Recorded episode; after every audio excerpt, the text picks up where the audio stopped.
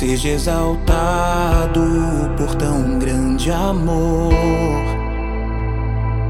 que desfaz todo o temor. Quem supera teu poder, tua glória.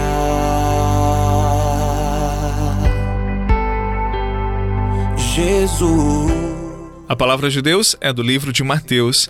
Naquele tempo, os discípulos de João aproximaram-se de Jesus e perguntaram: Por que razão nós e os fariseus praticamos jejuns, mas os teus discípulos não?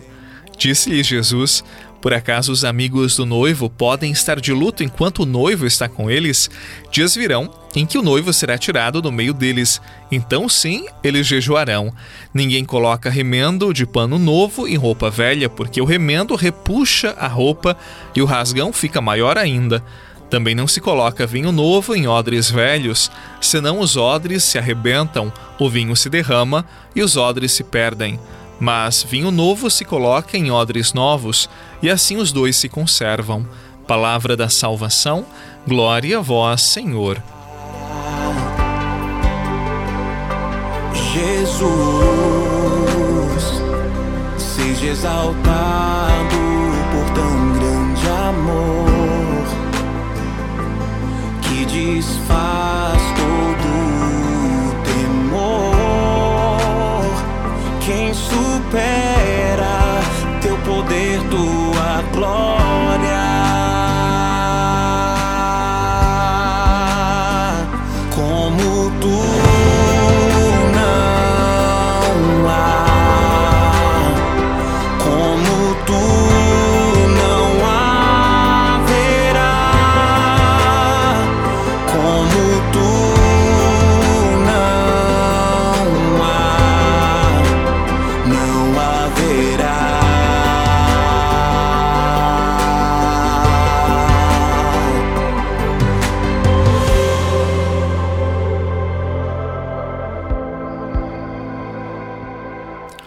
O noivo do evangelho de hoje é Jesus.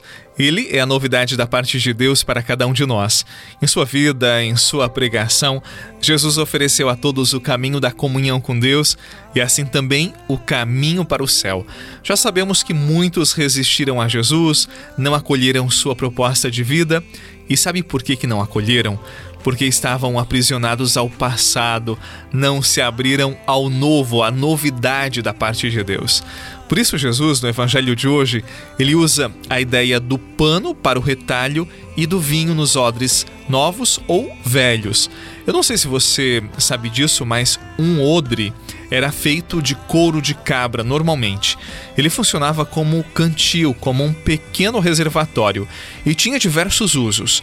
O mais comum era para a fermentação ou para o transporte do vinho. Você sabe que o mosto, o suco de uva, ao fermentar, ele produz gás. Esse gás no odre, ele fazia com que se dilatasse, expandisse o couro. Ou seja, se o odre fosse usado uma segunda vez por conta da fermentação do vinho novo, possivelmente ele explodiria e se perderiam o vinho e o odre, porque ele não teria mais elasticidade para suportar a pressão do gás. Por isso, a lógica: vinho novo em odres novos. O que então Jesus queria ensinar aos seus discípulos? Ele é o vinho novo da parte de Deus. Ele oferece novos caminhos, novas possibilidades aos seus, sobretudo o caminho para o céu.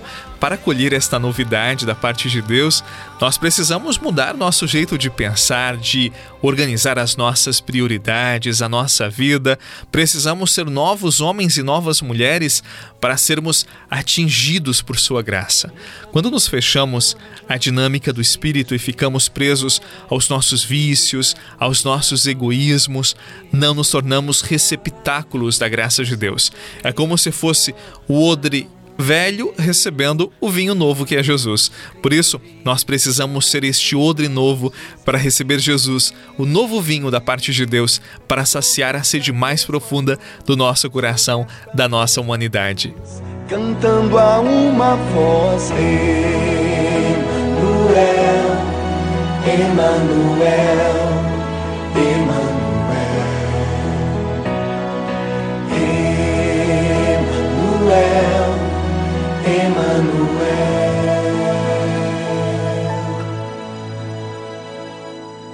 Cidade em que derramou seu sangue por amor, que vem mudando o velho mundo.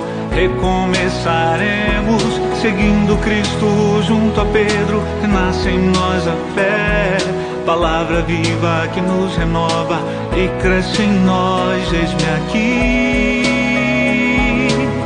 Sob esta mesma luz, sob esta mesma cruz, cantando a uma voz,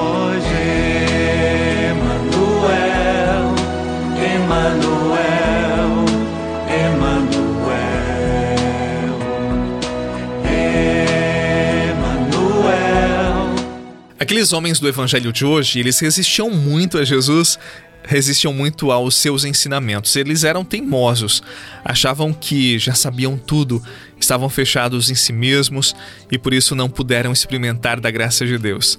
Os teimosos, aqueles que acham que carregam Deus no umbigo, além de serem muito difíceis para conviver, eles também têm dificuldades de se abrirem à graça de Deus. E como tem pessoas teimosas, não é verdade? E como são difíceis no dia a dia, eu creio na verdade, que todos nós somos um pouquinho teimosos, trazemos um pouquinho de teimosia. Ah, não nos esqueçamos que teimosia é bem diferente de convicção.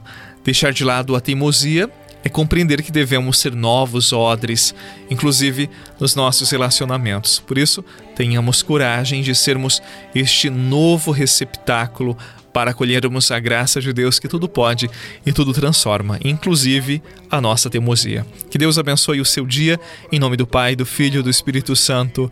Amém. Forte abraço, bom final de semana e até amanhã com a graça e a força de Deus. Sob olhar de Maria em comunidades me aqui. Sob esta mesma luz, sob esta mesma cruz, cantando a uma voz, Emanuel, Emanuel,